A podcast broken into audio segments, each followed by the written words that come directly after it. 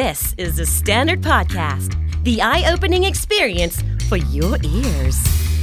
สวัสดีครับผมบิ๊กบุญและคุณกำลังฟังคำนี้ดีพอดแคสต์สะสมศัพท์กันวลนิดภาษาอังกฤษแข็ง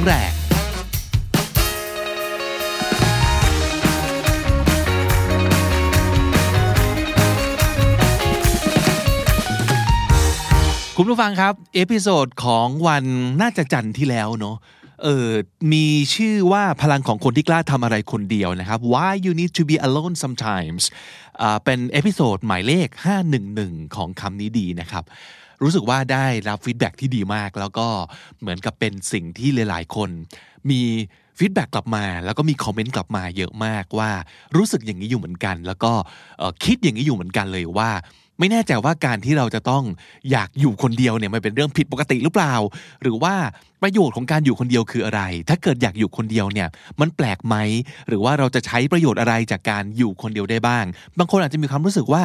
เหมือนกับอยู่คนเดียวไม่เป็นน่ะอยู่คนเดียวไม่ได้ต้องอยู่กับใครสักคนหนึ่งเสมอเลยนะครับแล้วก็หนังสือเล่มนี้ก็พูดถึงเรื่องตรงนี้เลยครับเขาบอกว่าไม่ต้องอยู่กับใครตลอดเวลาแล้วคุณจะกล้าใช้ชีวิตอย่างที่คุณต้องการนะครับวันนี้มีอีก1บทจากหนังสือเล่มนี้ซึ่งชื่อตอนเนี่ยสะดุดหูสะดุดตามากเลยแล้วก็อยากรู้ว่ามันเกี่ยวกับอะไรนะเพราะว่าตั้งชื่อได้เป็นปริศนามากนะครับก็คือให้เลิกพูดสั้นๆแค่คำว่าตายแล้วหรือน่ารักจังซึ่งจริงๆ2คำนี้เราก็พูดอยู่บ่อยๆเนาะคำว่าตายแล้วหรือคำว่าน่ารักจังก็ดูไม่เห็นจะผิดแปลกตรงไหนเลยดูไม่น่าจะเป็นพิษเป็นภัยเนาะโอ้ตายแล้วหรือว่าโอ้น่ารักจังเลยมันผิดตรงไหนนะครับแต่ว่าเขามีมุมมองที่น่าสนใจมากๆเขาบอกว่าถ้าเราไม่สามารถเลิกพูดแค่ตายแล้วหรือน่ารักจังได้เนี่ยเราจะไม่สามารถอธิบายความกังวลหรือเรื่องกลุ้มออกมาเป็นคำพูดได้ผลก็คือจะแก้ปัญหาที่เรามีไม่ได้แต่ถ้าเราเลิกพูดสั้นๆแค่คำว่าตายแล้วหรือน่ารักจังได้นะครับเราจะมีตัวเลือกในการใช้คำพูดและในการใช้ชีวิตมากขึ้นน่าสนใจมากจริงๆแล้วในบทเนี้ยเขาย้ำเกี่ยวกับเรื่องของความสำคัญของการอ่านไว้เยอะมากเลยอ่านหนังสือดียังไงนะครับอันแรกเลยเขาบอกว่าทำไมนะที่การเพิ่มคำศัพท์ในหัวจึงช่วยลดความกังวลได้เขาบอกอย่างนี้ครับคนที่กลัวการทำอะไรคนเดียวมักจะไม่ค่อยอ่านหนังสือเมื่อคนเหล่านี้กลับถึงบ้านก็จะเปิดทีวีหรือว่าหยิบสมาร์ทโฟนออกมาถ่ายเล่นเล่นโซเชียลเล่นเกมนะครับหรือไม่ก็โทรหาใครสักคนแล้วก็คุยกันยาวเพราะว่าเขาต้องการเชื่อมต่อกับใครสักคนตลอดเวลาขอย้ำเหตุผลที่แนะนำให้อ่านหนังสืออีกครั้งหนึ่งนะครับยิ่งอ่านหนังสือมากเรายิ่งรู้กฎหรือโครงสร้างของสิ่งต่างๆบนโลกนี้มากขึ้นทำให้เราคลายกังวลทำให้เรามีความหวังความรู้จะช่วยแก้ความกังวลแล้วก็ทำให้เราข้ามผ่านอุปสรรคได้การอ่านหนังสือยังทำให้เรารู้ศัพท์มากขึ้นแล้วก็เชื่อมโยงกับความสุขได้มากขึ้นตัวไหนเน้นเลยครับตรงนี้ยิ่งรู้ศัพท์มากเราก็ยิ่งมีความสุขได้ง่ายเหตุผลคืออะไรเขาบอกว่า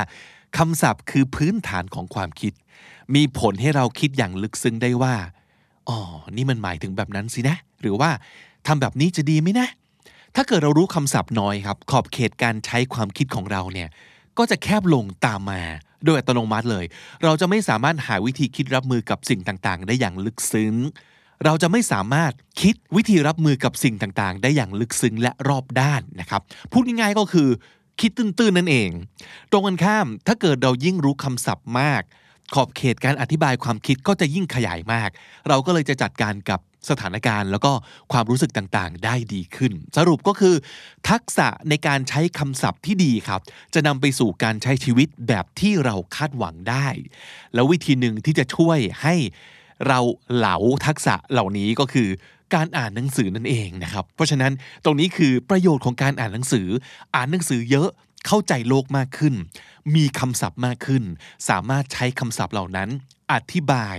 สิ่งที่เราคิดสิ่งที่เรารู้สึกได้ดีขึ้น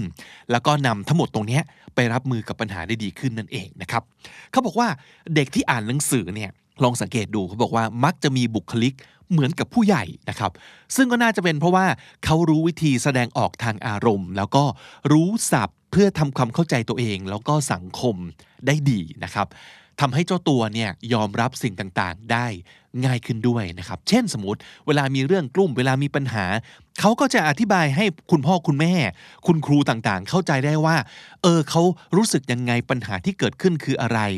พอเขาอธิบายได้ถูกเขาก็จะได้คำแนะนำและความช่วยเหลือที่เป็นประโยชน์จริงๆนะครับสถานการณ์ทำนองประมาณว่าทำไมพ่อแม่ไม่เข้าใจเลยหรือว่า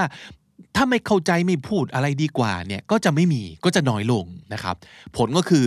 จะนำไปสู่สภาวะมั่นคงทางอารมณ์มากขึ้นหรือถ้าเกิดเวลาคุณครูที่โรงเรียนพูดอะไรเขาก็จะตีความได้ครับว่าอ๋อคุณครูพูดด้วยเจตนาแบบนี้สินะอะไรอย่างนี้ก็เลยลดความรู้สึกต่อต้านเพราะว่าเขาเข้าใจอะไรต่อมีอะไรได้ดีขึ้นใช่ไหมครับหรือว่าเขาจะคาดเดาได้ว่าอ๋อโอเคที่เด็กคนนี้ชอบมาแกล้งเราเนี่ยเป็นน่าจะเป็นเพราะอย่างนั้นอย่างนี้อย่างโง่ก็เลยทำให้ยอมรับสถานการณ์แล้วก็ทำความเข้าใจกับสิ่งที่เกิดขึ้นกับเขาเนี่ยได้ดีขึ้นตัวหนาครับการรู้คำศัพท์มากจะช่วยให้เข้าใจสถานการณ์ได้ดีด้วยกรอบความคิดของตัวเองจิตใจก็เลยมั่นคงนะครับแม้จะยังเป็นเด็กอยู่ก็ตามประเด็นนี้น่าสนใจเพราะฉะนั้นนี่ไงคืออีกหนึ่งเหตุผลที่ผู้ใหญ่ควรสนับสนุนให้เด็กอ่านหนังสือเพื่อที่จะได้เข้าอกเข้าใจทั้งโลกนี้ทั้งตัวเขาเองได้ดีขึ้นนะครับมาถึงอีกหนึ่งหัวข้อเขาบอกว่ายิ่งรู้ศัพท์มากยิ่งจัดการกับอารมณ์ตัวเองได้ง่ายอันนี้เป็นยังไงเขาบอกว่าการรู้ศัพท์มากเนี่ยทำให้เราสื่ออารมณ์หรือว่าความรู้สึกข้างในจิตใจออกมาได้ดีนะครับเราจึงสามารถจัดการกับอารมณ์นั้นได้ง่ายขึ้นจริงๆเคยได้ยินคอนเซปต์นี้นะเขาบอกว่า name your feelings หรือว่า name your emotion name ก็คือตั้งชื่อนะครับหรือว่าเรียกชื่อนั่นเองตรงเนี้ยมันมีไอเดียหนึ่งมาจากหลักการที่เรียกว่า name it to tame it name it to tame it เขาว่า tame ถ้าสมมติเกิดพูดถึงแบบสัตว์ดุร้ายเนี่ยการ tame ก็แปลว่าไปฝึกให้มันเชื่องนะครับการ tame ที่เป็น verb แปลว่า to control something dangerous or powerful ซึ่งในที่นี้เขากำลังพูดถึงเรื่องของอารมณ์เนี่ยมันสามารถจะเป็นสิ่งที่ dangerousก็คืออันตรายแล้วก็ powerful หรือว่ามีพลังมากๆเราต้องเทมมันก็คือเราต้อง control ให้มันสามารถควบคุมได้ให้มันไม่ overwhelm เราก็คือพอมันเกิดอารมณ์บางอย่างขึ้นปั๊บเนี่ยบางทีเราจะ lose your mind เคยได้ยินคำนี้ใช่ไหมครับ lose your mind ก็คือเราเสียสติไปเลยความคิดความอ่านไม่ทำงานสมองไม่ทำงานเพราะว่าโดนอารมณ์มันมากลบมันถ่างโถมเข้ามามัน overwhelm มันกลบทุกสิ่งทุกอย่างเพราะฉะนั้นหัวจะตื้อตันนึกไม่ออกไม่รู้จะตอบโต้ยังไงไม่รู้จะรับมือยังไงนั่นคือเราไม่เทมอารมณ์ของเราการเทมด้วยการ name นะครับก็คือการ control ด้วยการเรียกชื่อมันให้ถูกมันมีประโยชน์ตรงที่ว่าพอเราสามารถบอกได้ว่าความรู้สึกที่กำลังเข้ามาปะทะอย่างรุนแรงเนี่ยมันคือความรู้สึกที่เรียกว่าอย่างนี้และมันเกิดจากอย่างนี้ดังนั้นควรจะรับมืออย่างนี้เนี่ยมันเรียกสติกลับมาแล้วทำให้เราวิเคราะห์และแยกแยะได้เพราะว่าสมองมี2ส่วน1ก็คือส่วนที่เกี่ยวกับอารมณ์ล้วนเลยกับ2ส่วนที่เกี่ยวกับเหตุผลการคิดอ่านอย่างเป็นหลักเป็นการเป็นเหตุเป็นผลนะครับหลายๆครั้งเมื่อสิ่งหนึ่งทำงาน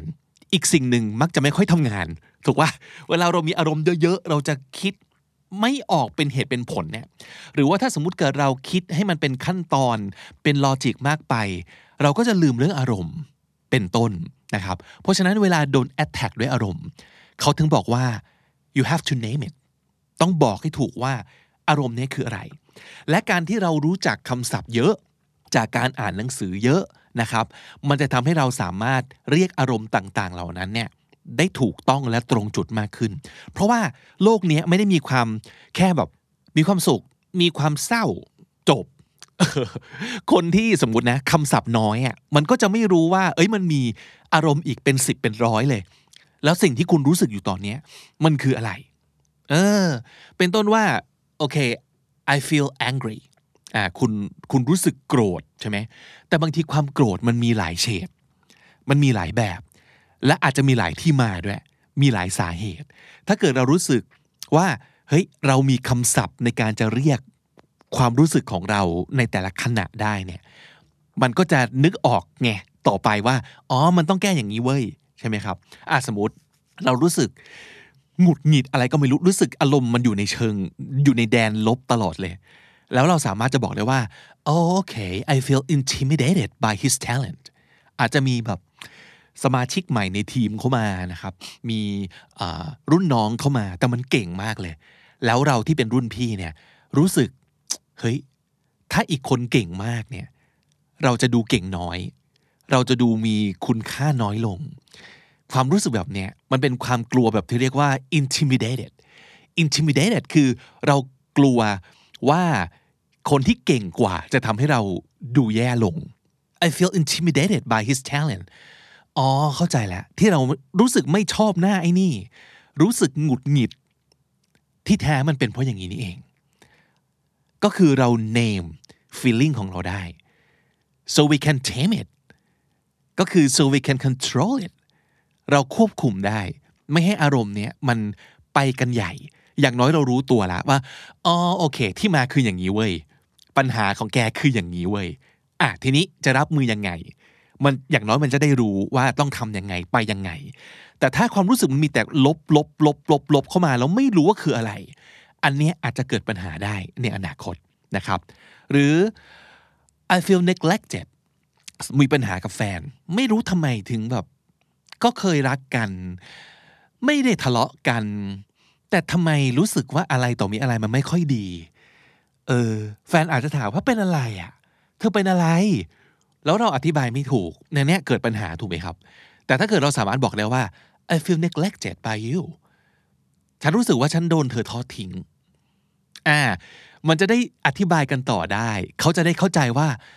อ๋อเหรอเราเผลอทำตัวทอดทิ้งเธอเหรอเนี่ยมันจะเกิดการกระบวนการของการพยายามทำความเข้าใจกันหรือว่า I feel helpless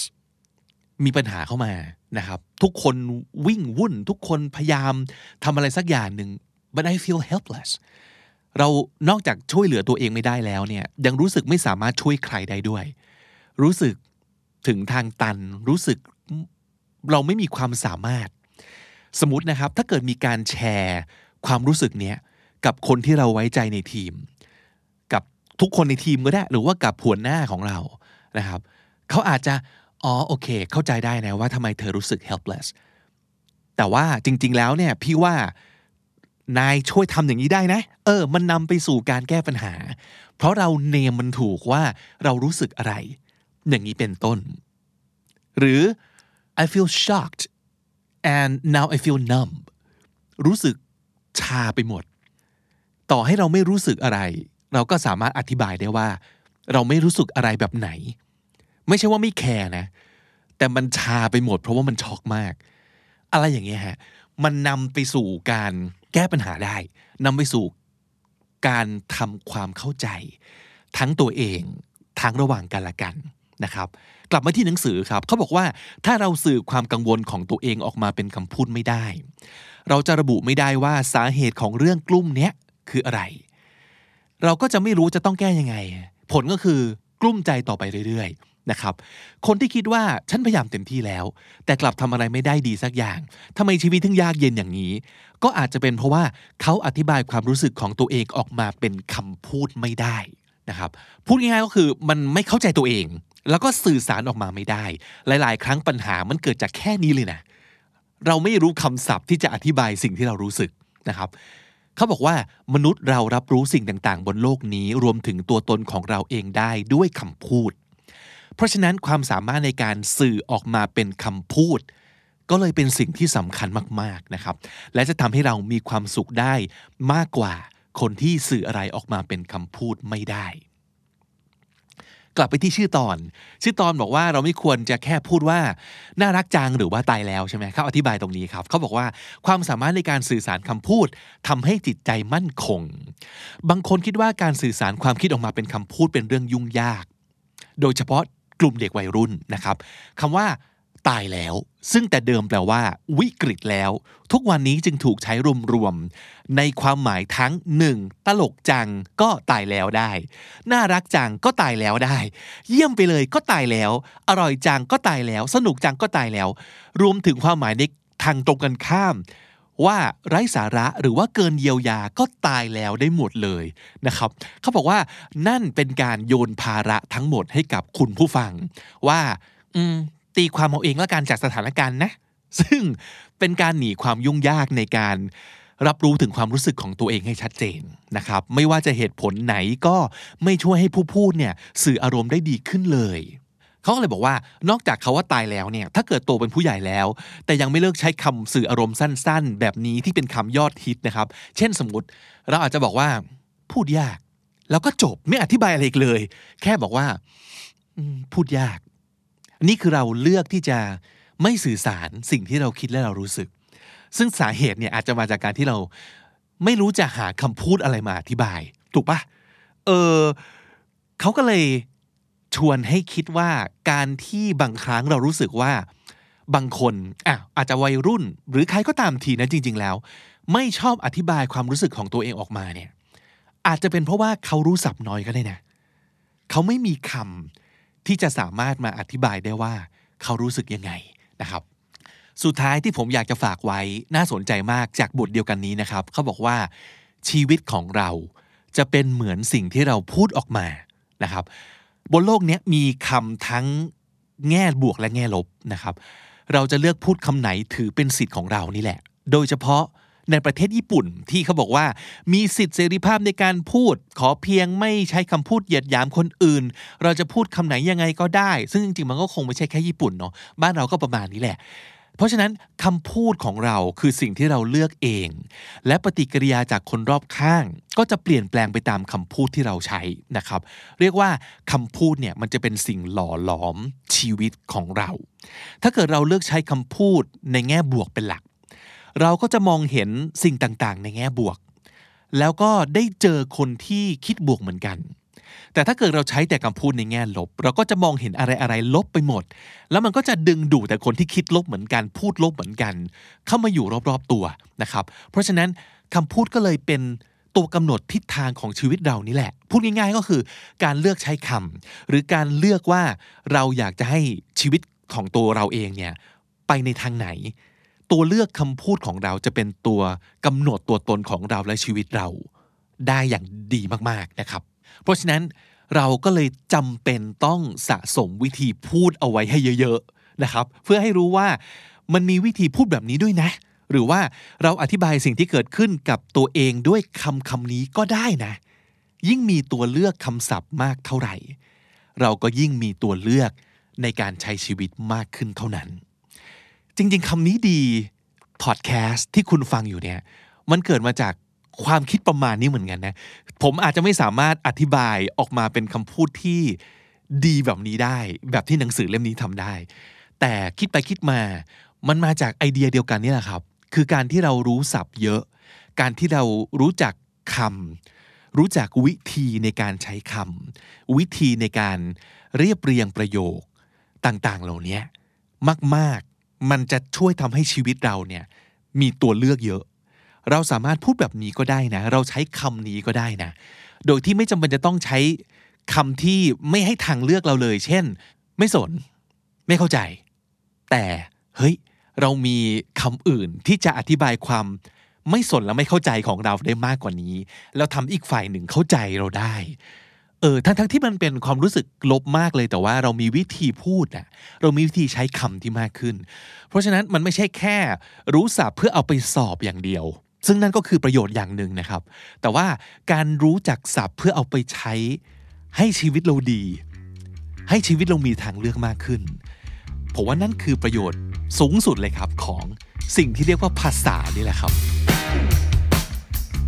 ศัพท์สำนวนที่น่าสนใจในเอพิโซดนี้นะครับผมให้คำนี้ก็แล้วกันนะครับก็คือคำว่า name it to tame it name it to tame it it ที่ว่านี่คืออารมณ์ครับอารมณ์ของเรา feelings emotions ของเรานะครับ name it บอกให้ถูกว่าคุณรู้สึกอะไรอยู่ to tame it to control it เพื่อที่เราจะได้ควบคุมดูแลมันได้นะครับเราจะได้สามารถควบคุมดูแลชีวิตของเราได้นั่นเองและถ้าติดตามฟังคำนี้ดีมาตั้งแต่เอพิโซดแรกมาถึงวันนี้คุณจะได้สะสมศัพท์ไปแล้วทั้งหมดรวม 4,492 คำและสำนวนครับ ย้ำอีกครั้งนะครับวันนี้สิ่งที่เอามาเล่าสู่กันฟังมาจากหนังสือที่ชื่อว่าพลังของคนที่กล้าทำอะไรคนเดียวโดยโทคิโอะนะครับแปลโดยอาคิรารัตนาภิรัตน์ของสำนักพิมพ์อมรินทร์ครับเป็นหนังสืออีกเล่มหนึ่งที่แนะนำมากๆเลยนะครับใครไปเจออะไรน่าสนใจในหนังสือเล่มไหนอยากจะเอามาฝากนะครับเอามาแนะนำให้ผมอ่านเพื่อที่จะได้เอามาแชร์ให้คุณผู้ฟังทุกคนก็สามารถแนะนำกันมาได้ในคอมเมนต์ได้เลยนะครับหรือว่าถ้าสมมติเกิดอยากจะให้แนะนำหนังสือเกี่ยวกับอะไรลองเสนอมาได้เดี๋ยวผมจะไปทำกันบ้านมาให้นะครับคุณผู้ฟังครับช่วงนี้นะฮะปลายปี2020คำนี้ดีพอดแคสต์กำลังเปิดรับน้องฝึกงานนะครับกับโครงการคำนี้ดี Intern Gen 4 จำนวนที่จะรับคือ2คนนะครับตำแหน่ง Creative นะครับหน้าที่มี2อย่างหลักๆเลยก็คือ1เข้ามาเป็นส่วนหนึ่งของทีมผลิตรายการคำนี้ดีนะครับแล้วก็2เข้ามาเป็นส่วนหนึ่งของรายการใหม่ที่เรากำลังจะขึ้นเร็วๆนี้นะครับเป็นรายการที่ว่าด้วยเรื่องภาษาอังกฤษเพื่อการทำงานโดยเฉพาะเลยคุณสมบัติก็คือเพศอายุการศึกษาอันนี้คือยังไงก็ได้ไม่สนใจนะครับแต่ว่าภาษาอังกฤษคุณต้องดีมีความหลงไหลในการทำคอนเทนต์เกี่ยวกับภาษาอังกฤษจริงๆนะครับแล้วก็พร้อมจะเข้ามาลุยไปด้วยกันอย่างเต็มที่ในช่วงเวลาอย่างน้อย3เดือนนะครับฝึกงานจันทร์ถึงศุกร์ครับแต่ว่าเข้าออฟฟิศเนี่ยสัปดาห์ละ3วันแล้วแต่ตกลงกันนะครับแต่ว่าถ้าเกิดจะมากกว่านั้นก็ไม่ว่ากันเพราะว่าพวกเราก็ทำงานกัน5วันอยู่แล้วนะครับมาเห็นนิดนึงนะครับว่าถ้ามีทักษะหรือประสบการณ์เรื่องการทำคอนเทนต์วิดีโอมาบ้างจะพิจารณาเป็นพิเศษนะครับใครสนใจอีเมลเข้ามานะครับที่ podcast@thestandard.co ย้ำอีกครั้งนะครับ podcast@thestandard.coสิ่งที่ต้องแนบมาด้วยคือ1เรซูเม่